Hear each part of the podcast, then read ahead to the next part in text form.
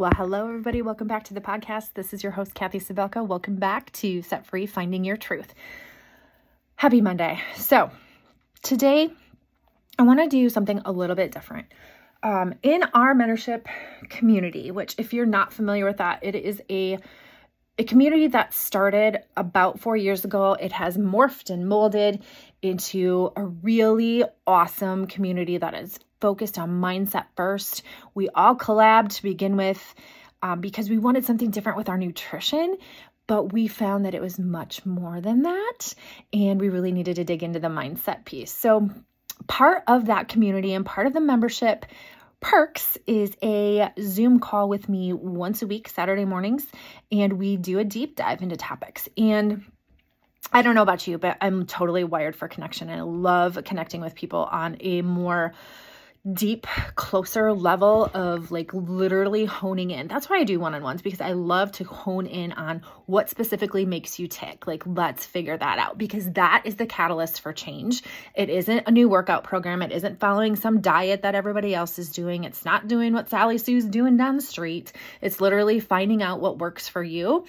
Um, and that's trial and error. Welcome to being human. Welcome to being live. That's just how it rolls.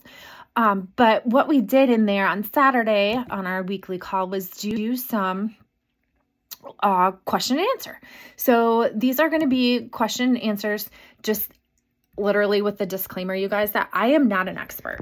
Okay. I do not have letters behind my name except a BA. I have a BA degree.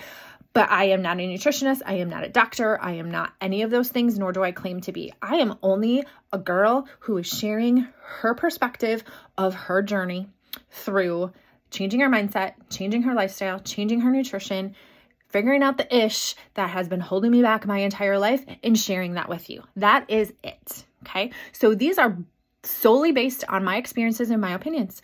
You can take it or you can leave it. Like it's totally up to you. Um, so a lot of these questions are geared towards nutrition, um, which I think are great. So with that being said, let's just dive right in. Okay. Question number one What do you think about intermittent fasting? Okay, I do believe to each their own. Okay. And I guess the disclaimer, the other disclaimer I need to throw into this podcast episode is this I have tracked my food diligently. And I'm not talking a food log, I am not talking MyFitnessPal. I'm talking literally tracking what I eat, why I eat it, figuring out the nuts and bolts of what makes Kathy Kathy. Um, I've been doing that for almost 40 years diligently, every single day, no matter what. I have the data to show what works for me and what doesn't work for me. Um, do I intermittent fast? I truly believe that you should eat when you're hungry, stop when you're full. That is not something that we all have learned. I didn't know how to do that three or to four years ago because I had a lot of emotional eating that I would eat for reasons besides that my stomach was growling. Okay. Um, intermittent fasting may work for some people. The only way you guys to know if this works for you or not is to try it. You've got to try it, you've got to track it, and you've got to see what works for you. That is the key to this all is literally self-discovery. Okay? So have I done intermittent fasting? Yeah. I literally do not eat breakfast until I am hungry. Until my body says, "Hey Kathy, feed me." And then I eat. But it's only because I've learned that through a lot of trial and error. And we have to stop throwing darts at the dartboard and we have to stop throwing caution to the wind and just doing what Sally Sue down the street is doing because it's working for her. You have to dig in deep and find what works for you. And I may offend people if I say this, but you can't just go watch somebody's Instagram story and do what they do. You've got to take action on your own freaking life to change it. And that goes for all these questions today. So, next question. Have you ever taken a food sensitivity test? No, I have not. Again, I really feel like in order to figure out what's going on, like I I do believe I have a, a gluten intolerance. I have never been tested for that. Uh, my son has a genetic marker, so hello, red flag, there's something there. Um, but I also feel like I have to figure that out for myself dairy isn't something that my body really thoroughly enjoys and actually it causes inflammation for a lot of people. The only reason I know this is because I've done the research myself and I have lived through that, tried, track, see what happens on my tracker. And my tracker is part of a program that um, I am a mentor for, certified mentor with Beachbody. And that program started about four years ago. I since then have then created my own tracker and my own style of teaching this to the ladies in the mentorship. And that's the tracker I'm talking about. So it tracks more than food. It tracks your feelings. It tracks do you move your body? It tracks your water. It tracks do you go to the bathroom? It tracks all that stuff because it all matters. All matters. So, um, no, I have not taken a food sensitivity test, but I'd be curious to hear if you guys have. Uh, next question Are all cleanses good to do? And what have you found with doing one positives and negatives? Yes, I've done cleanses before, you guys. I've totally half-assed cleanses because there was one 21 day one that I did, and I will be point blank honest with you. I am not a girl that does really well with somebody telling me I can't have something. I never have been. If you tell me I can't have it, I just want it worse. So when I did this 21 day cleanse, I literally made up my own rules. I half assed it. I kind of sort of did it on the days I felt like it and kind of sort of did it on the days I didn't. So my results are skewed. I've also done three day cleanses. I have literally found that since finding food freedom through the nutrition course that I am a mentor for and have been teaching these ladies as well as myself, because you know, I am not a look at me girl, I am a come with me girl, let's do this together, and I am in the trenches with you. I have found that I don't need to do a cleanse because I feel like I'm so in tune with my body, what it likes, what it doesn't like, how it responds to things.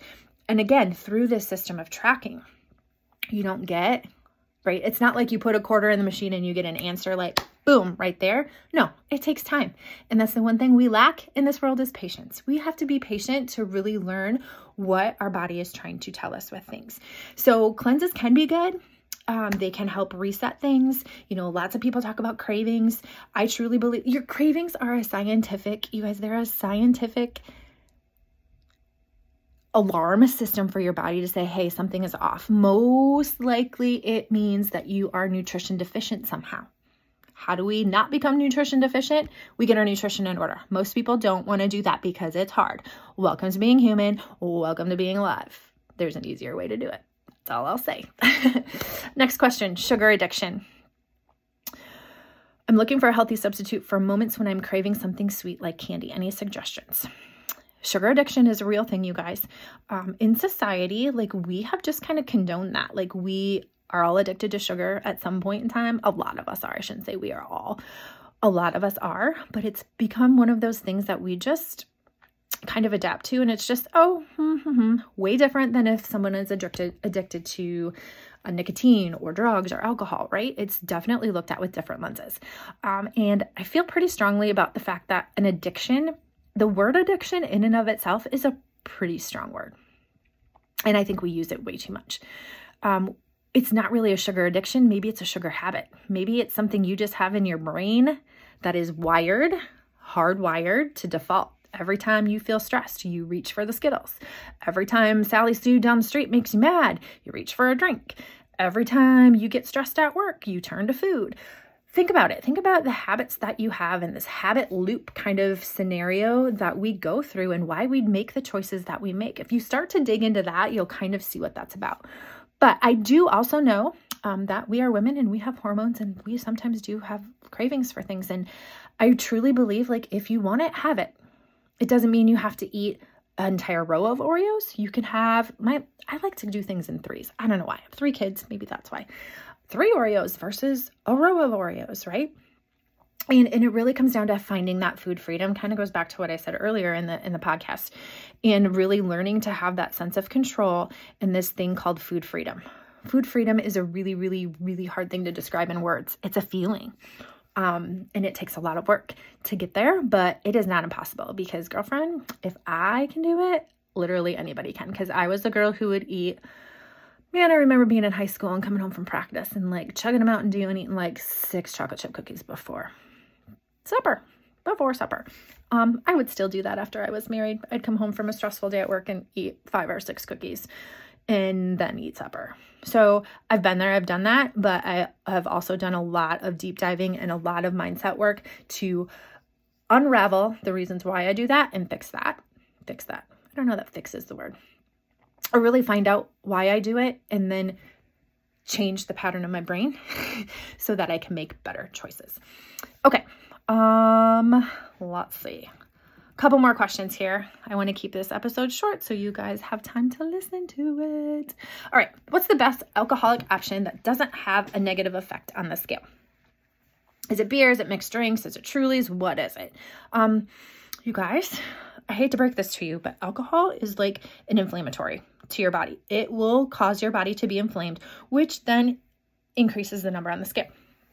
So, those of you who are only focused on the scale, you're going to be frustrated. You're just literally going to be frustrated. Um, for me, I tried a lot of different things, a lot of different alcohol combinations to try to see like how did my body respond best to this or did it respond at all? Like it's always going to be inflamed because any sort of alcohol you have is going to cause inflammatory reaction, which therefore you retain fluid, right? Alcohol is a dehydrator, but yet it inflames things. So the scale will go up. Um, I have found moderation. Hmm, funny, right? Moderation works. And literally, again, it kind of goes back to the craving question. If you want it, have it don't have to have 13 drinks. Actually, please don't.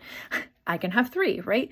Um, it's really listening to your body and how it responds to that. I have found that my body responds okay to three. Any more than three, not so good.